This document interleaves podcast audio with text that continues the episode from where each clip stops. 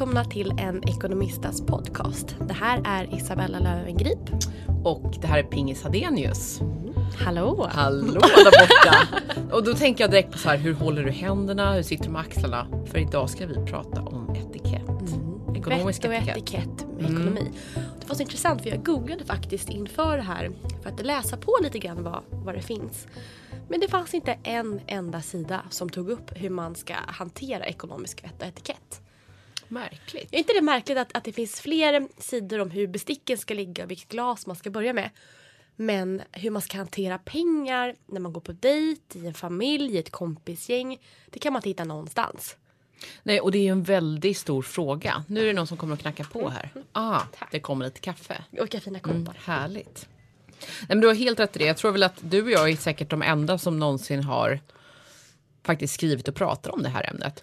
Och ni som lyssnar kan ju faktiskt tänka på att eh, ekonomiskt bråk eller tjafs, det är den vanligaste orsaken till att man bråkar. Mm. Och att man faktiskt gör slut i en relation. Att man skiljer sig, byter upp. Och eh, det finns väldigt mycket statistik på det här. Till exempel att 30% av alla par återkommande har bråk om pengar. Mm. Så det är en viktig fråga på många sätt. Precis. Men innan vi börjar då med vett och etikett, ska vi inte prata lite grann kring eh, här, vad som händer globalt, trender, ekonomi, vad vi har snappat upp. Mm. Eh, jag kan börja om jag får. Mm. Och jag tittar mycket på hemsidor såsom Breakit och eh, ja, men andra som, som lyfter ny startupbolag och vad som händer. Och eh, det som jag har börjat reagera på är dessa sjuka värderingar på bolag som inte ens har börjat sälja en enda produkt. Och då börjar jag fundera på lite grann vart vi står i så här, låg och högkonjunktur och tittar man på de här värderingarna så känns det som att, eh, eh att det kommer spricka snart. För bolag som de tar in massa riskkapital, det är coola startup, det är tekniska lösningar. Men de har inte en enda säljsiffra och de blir värderade till så 90-100 miljoner kronor. Och jag tycker det är oroväckande för jag som in investerare, jag skulle inte gå in, alltså det är ju fruktansvärt att behöva gå in på en, på en sån värdering.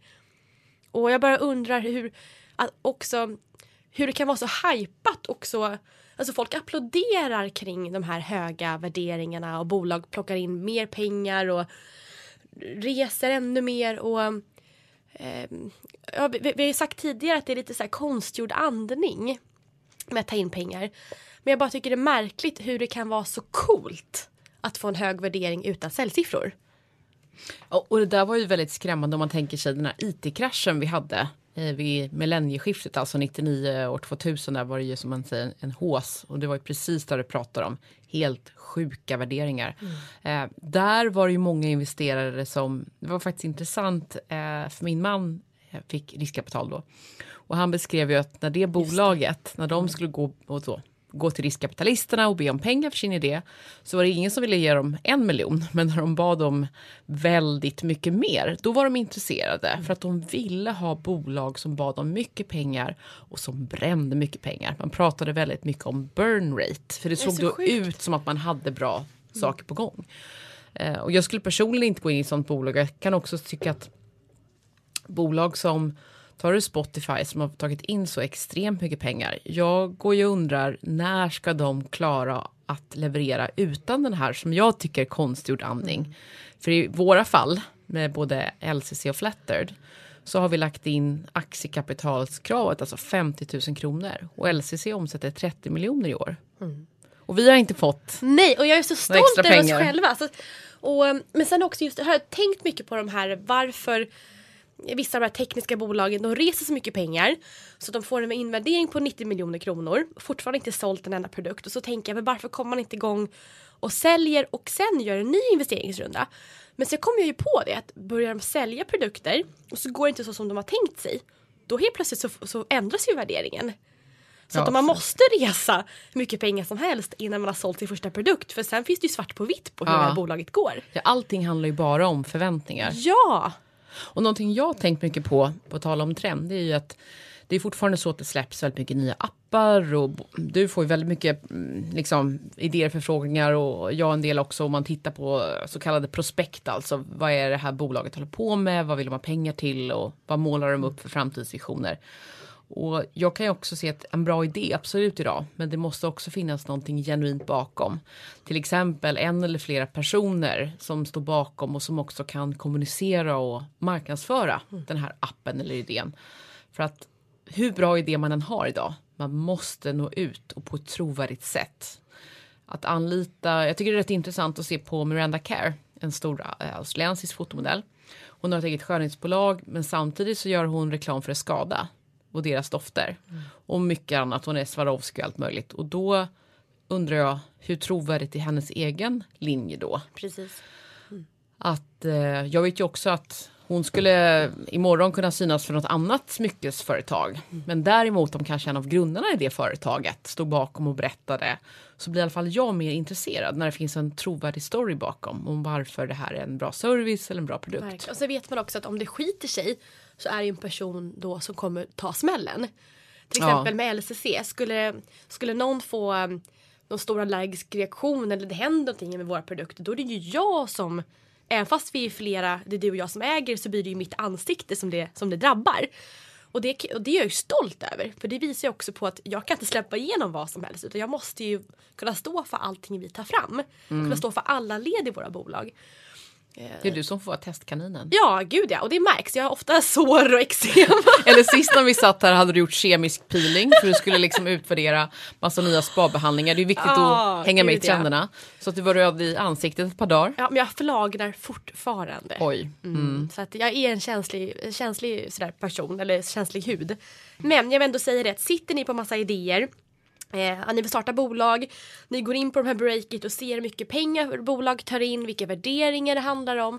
Så vill jag säga att gå inte på det. Utan börja sälj, börja komma igång, försök omsätta en miljon istället. Och när du har svart på vitt på att det finns en efterfrågan på dina, för dina produkter, då kan du gå runt om du behöver och eh, få in pengar i bolaget. För då blir det också en säkrare investering. Men gör det inte bara för att. För jag tror verkligen att det här är en hype just nu. Och, och jag som investerare, jag går inte på den. Mm. De bolagen jag har mest aktier i, det är bolag med eh, stabila stora ägare bakom där man vet att de kommer inte klanta till det. Eh, ett troligt exempel tycker jag faktiskt är H&M för där finns det så mycket arvtagare och de är liksom beroende av utdelningen. så skulle vdn Carl-Johan Persson liksom strula till det då skulle han liksom sabba ekonomin för väldigt många släktingar och det tror inte jag han vågar eller får. Och framförallt H&M säljer produkter. Mm. Det är inte konstgjord andning utan där säljer det över hela världen varje minut. Också egenfinansierat bolag i grunden. Ja, vilket är häftigt. Ja, det är en jätteviktig sak att se på. Mm. Så att, ja, det var min eh, negativa spaning. Ja, men mm. någonting som har hänt för dig då privat senaste tiden? Det är mycket uh, nu, du börjar bli lite kyligare höst och... Ja, nej men jag har fått en ny, eh, eh en ny post i min budget varje månad eh, som heter kläder. Mm. Förut så var den nästan noll. Jag handlade mm. bara om jag behövde och oftast så, eller jag, jag säljer ju alltid någonting om jag ska köpa något nytt så då oftast kan jag, kan jag ligga på en väldigt låg summa för att jag får in pengar igen. Och barnen då får, får, får självklart nya saker. Men nu har jag börjat tycka att det är lite kul med kläder. Varför då? då? Jag tror att det har med att göra. Att dels först så var jag tonåring och köpte massa skit. Och sen så, så var jag gravid och fick barn två gånger och ammat och sånt där så jag har inte hunnit hitta min egen stil. Mm. Utan när jag var tonåring så såg jag alltid ut som en minitant. Och, um, och så jag tror nu, nu snart 26 år gammal så känner jag att men jag börjar hitta vem jag är. Och jag har till och med gjort en egen mening på hur min stil ska se ut. Då känner jag mig jättetöntig. Och jag, jag ska vara skandinaviskt feminin. Skandinaviskt feminin. Och vad innebär det då? Mm. Ja, ja men det är jätteroligt. Har du hittat på det själv eller? Ja, det finns säkert. Ja.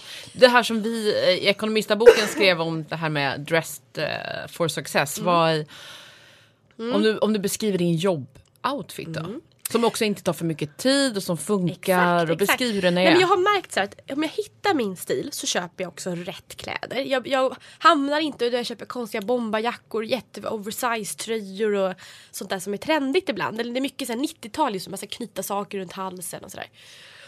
Utan skandinaviskt feminin, det betyder att jag gillar det här stilrena. Lite grann. Börjar det bli en dam av dig Isabella? nu sätter du okay. kaffet i halsen också. Ja, nej, men jag, har, jag ska vara helt ärlig, jag har skrattat lite grann åt det här svartvita minimalistiska tidigare. Jag tyckte mm. såhär, men skärp le på någon bild för Jag har inte heller sett dig i flatforms. Vad är det? du skämtar! Det var ju flatforms. Ja, men tänk dig liksom eh, lite platåskor men det är en alltså flat, a flat form så att det är som en platå men den är alltså samma höjd på. Så det blir som att gå på Och en tegelsten. 90-tals, eh, Det finns mycket sneakers med sådana men jag har, alltid, jag har alltid avskytt det här när det ska vara så svårt. När man ser spinkiga modeller som ser ledsna ut på bilder och det är bara svart och trist. Eh, så då har jag alltid velat ha det här mer kvinnliga looken. Så här, power så. Men nu har jag tröttnat lite grann på det kvinnliga power. Så jag har hittat någonting däremellan. Så att det ändå har det här skandinaviska snitt. Eh, men att det alltid ändå är lite feminint. Och, så att ja, är, så att det, är- det är dyrt som fan. Så nu måste jag börja sälja ännu mer.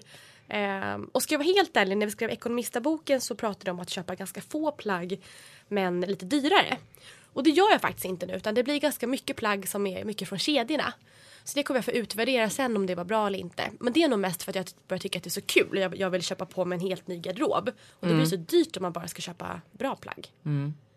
Ehm, så ja, så det är lite dyrare nu men jag ser det som en, en investering i mig själv. För att jag känner mig väldigt fin när jag är i ordning med på dagarna. Påverkar det dig då? Alltså blir Det du! Blir du bättre affärsbeslut? Har du mer Ja. energi? Känner du liksom att du är i ett bättre ja, men, tillstånd? Ja men till exempel på kontoret nu, då har jag mina kontorsklackar. Mm. Så att när det är möten då kan jag bara hoppa in i kontorsklackarna och gå in på mötet. Och eh, ja, men jag tror att jag, det får mig att sträcka på mig lite extra. Men det gillar jag. Jag har alltid med mig ett par flattered eller ett par klackar till möten. Och sen däremellan så går jag. Förut så cyklade jag alltid. Men jag kommer fram mycket lugnare vad jag än ska om jag går överallt. Och då har jag ett par eh, sneakers. Och så går jag i dem och så byter jag. Så man inte heller kommer fram och har ont i fötterna eller någonting Nej. sånt där. Lite så här amerikanskt, man har liksom klackarna eller sina flats i väskan. Ja men vi måste ju prata lite om det här med ekonomisk etikett. Lite kanske med klädkoder och hur man faktiskt ser ut. Jag brukar också säga till kollegorna att om man ska se professionell ut eller vara på ett event ska man också ha uppsatt hår. Om man har långt hår, att det inte är hårstrån och grejer som överallt. Och du har ju uppsatt hår idag, så ser väldigt proffsig ut. Jag får skärpa mig här. Och det är skönt för det tar också mindre tid på morgonen. Ja, faktiskt. Så lite, det ger lite extra pondus att ha Ja. håret uppsatt. Eh, har du varit med om något riktigt dåligt tillfälle där du har känt så här, nej, vad dåligt ekonomiskt Ja. behandlad jag blev?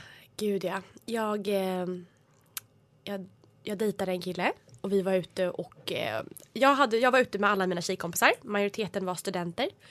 Och min kille som jag dejtade kom förbi, skålade med oss och visade upp sig för det var första gången de träffade honom. Så jag var lite nervös. Viktigt att de tycker om min kille som jag dejtar. Och han tar in då en dyr flaska champagne. Det blir jättefestligt tänker jag. Vad roligt att få dricka champagne och skåla allihopa. Men när notan kommer in så eh, splittar vi den. Och jag ser hur mina tjejkompisar med deras CSN-lån försöker skruva på sig och känner att jag kan ju inte betala för den här dyra champagnen som det var inte ens jag som beställde. Så då tog jag, eh, då sa jag till, nu var jag nära på hans namn. Då sa jag det till honom att du och jag delar på den här notan. För att det här kan inte mina tjejkompisar betala. Men det var så fel för att skulle han följt vett etikett innan så får han beställa in hur mycket champagne han vill. Men då ska han också betala om man inte har ställt frågan innan om det är någon fler som vill dela på det här. Men man måste också ha lite känsla. Att kommer man in bland, bland, bland, ett, bland, ah, ett gäng unga tjejer som, som pluggar så kan man inte ta in dyra champagneflaskor och inte betala dem själv. Riktigt pinsamt. Jag tycker det där gäller överlag. Jag har också varit på större, större middagar, ett sånt här liknande tillfälle. För det var en, en tjej som var med som hade ganska dålig ekonomi och det kom in en kille med mycket pengar och han beställde in liksom tre rätters och eh, de dyraste av alla rätter. Och hon tog in en förrätt för att hon hade dålig ekonomi. Och sen så säger han nu splittar vi på notan. Och många sådana tillfällen, eh, även vår podcastredaktör här Jon berättade ju en historia när han hade varit bara på en, en middag och det här beteendet verkar vara ganska återkommande. Alla folk, har en egen story. ja, men att folk som har en bra ekonomi beställer in och sen förväntar sig att man ska splitta på notan och det är fel, fel, fel. Ja. Och jag tycker man ska markera det ganska tydligt. Verkligen. Och det bästa är ju att man, man ska träffas ett gäng. För det blir ju så, normen idag är ju nästan att om man är ett gäng så ses att man, att man splittar. Men sitter man själv och tänker att nej men, jag har inte möjlighet att, att betala för någon annans drinkar, någon annans efterrätt eller kaffe på maten. Så måste man säga det innan. Det ligger också lite på en själv att flagga upp för det. Att det var kul att ses ikväll men jag har faktiskt bara tänkt att äta en varmrätt ikväll. Bara, bara så att ni vet det.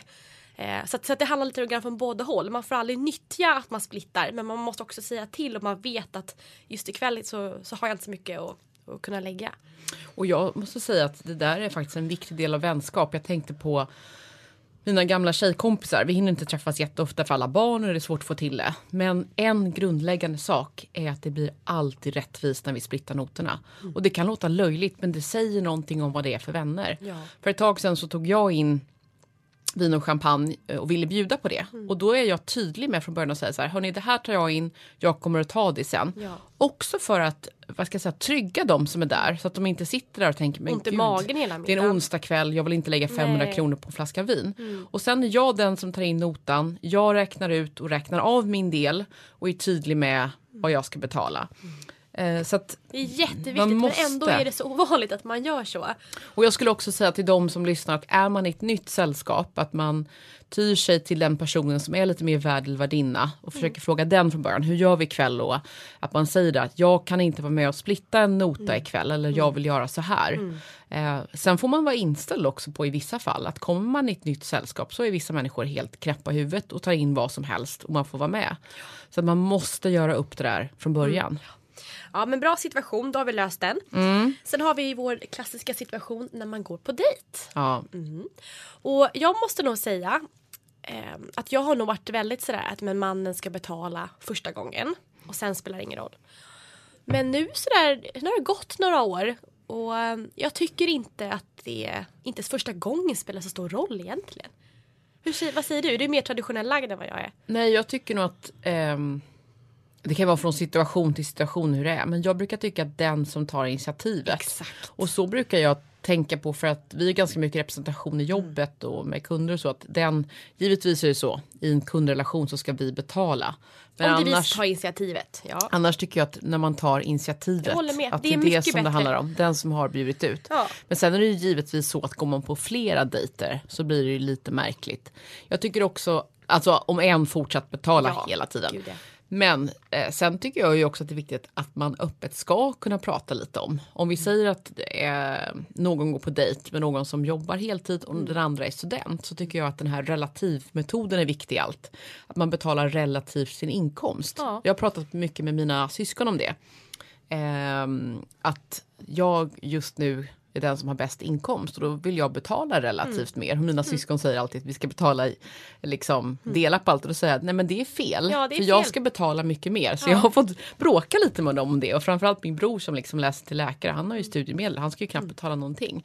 Så då har jag fått, där de, jag vet inte varför de är lite knäppa men relativmetoden är också viktig att tillämpa. Eller om man ska dela en bostad med någon också vad får jag liksom för inkomst efter skatt varje månad och snitta på det. Men det är bra, så att helt enkelt nu har vi nu, nu vårt, vårt rekommendation. Det är inte alltid en, eh, könet bestämmer inte vem det är som ska betala vid varje dejt utan snarare Första dejten, vem tar initiativ till dejten? Vem tar initiativ till fikan? Den personen kan betala. Så funkar det i affärsvärlden och så kan det lika gärna funka i dejtingsvärlden. Mm. Bra. Om man åker på eh, på semester ihop eller om barnen är aktiviteter. Hur gör du när det gäller barn? Nu är era barn fortfarande ganska små men mm. vad gör man i det fallet att någon säger så här nu ska liksom si, ja. Sally och Gillis följa med till Junibacken här och så någon annan säger du då men då betalar jag entrén. Eller hur gör man då till exempel? Alltså jag är väldigt mycket sådär och det måste ju verkligen, man måste ha ett gäng där det funkar. Men jag är lite så att nu tar jag och sen tar du nästa gång. Mm. Och då vet man att man gör aktiviteter som kostar ungefär lika mycket. Och man har en ekonomi där det funkar att göra så. Men om vi ska iväg och resa till exempel så är det oftast lättast att den som bokar resan är den som betalar allting på en gång. Och sen får man swisha efteråt. Och där är det jobbigt om personen dröjer. Vad gör man om någon glömmer bort att föra över de där pengarna? Ja, men jag är så rak så jag, jag bara skickar hallå nu har du glömt att betala. Oh. men den tror jag kan vara svår för människor när man har lånat av någon, när man ska betala och så får du inte tillbaka pengarna. Mm. För det är också, det blir irritation i en relation. Så uh, mitt tips där är att försöka eh, ha som regel att inte låna av varandra, i vänner. Man är kompisar. Jag ska också säga att åker man på resa, gör upp mm. innan. För ja. när jag har fått dåliga resor, det är när man inte bestämt när man kommer fram. Vi säger så här, man har hyrt en stuga ihop. Mm. Bestäm innan. Och det kan också vara så här, hur ska vi städa stugan innan vi åker? Vem tar ansvar för att handla för frukostmat? Eller är det någon som handlar allt och man liksom då får över pengar till den? Att det är viktigt att göra upp innan. En av de bästa resorna jag haft faktiskt var, vi var tio stycken som skulle hyra hus i Frankrike. Det låter jobbigt. Och nej, men det blev så bra för att en eh, person tog ansvaret och sa alla sätter in så här mycket extra. Ja. Han tog ut pengarna i cash och vi hade dem i en skål. Alla la kvitton när de hade åkt och handlat och tog pengar ur skålen. Så att kylen var fylld hela tiden. Det blev ingen tjafs om pengar. Och eh, allt var liksom inbetalat och klart i förväg. Och det gjorde att resan blev mycket bättre. Ja, men för att liksom precis. allt det här Nej. funktionella bara flöt på. Så att Mm. eh, våga också prata om det.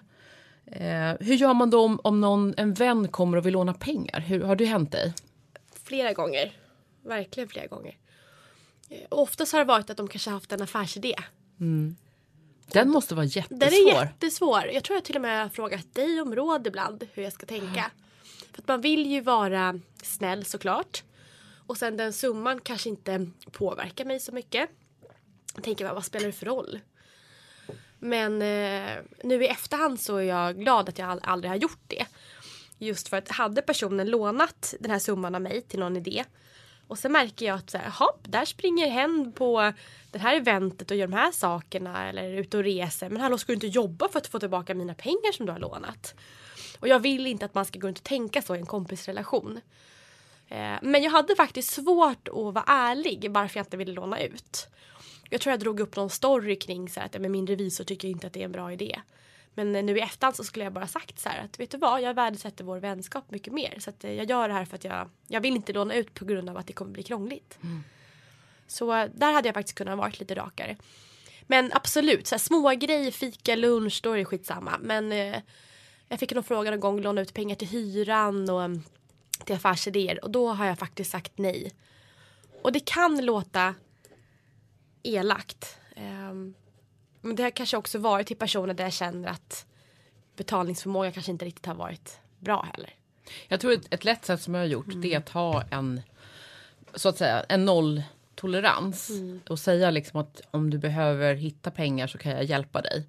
Men att säga att man man, man värnar om relationen och vill inte Exakt. låna ut. För att eh, jag har fått till exempel jättemånga förfrågningar om att vara mentor till olika människor. Eller vara handledare i någon startup eller vad som helst. Och jag säger nej till allting. För att man har konstant med tid. Det är samma sak. Tid är också pengar. Och skulle jag helt plötsligt börja vara mentor och coach till massa människor så skulle våra bolag gå sämre. Och det är på samma sätt om jag börjar låna ut till någon så ska jag sen då liksom börja låna ut till alla andra. Och bara säga det att nej, liksom, jag gör inte det. Då blir det lättare för det blir inte heller personligt. Att Nej. just i det här fallet, ja men du sa ju ja i det där. Precis. Tänka på det. Men, men viktigt. pengar det blir irritation väldigt snabbt. Och det kan bara handla ibland om en lägre summa också. Jag kommer ihåg när jag och träffades. Vi tog alltid varsin ICA-handling. Men sen till slut så blev det så här, men vänta här, nu var det ju faktiskt jag som har tagit två ICA-handlingar på rad. Så vi löste det genom att ta ett ICA-kort.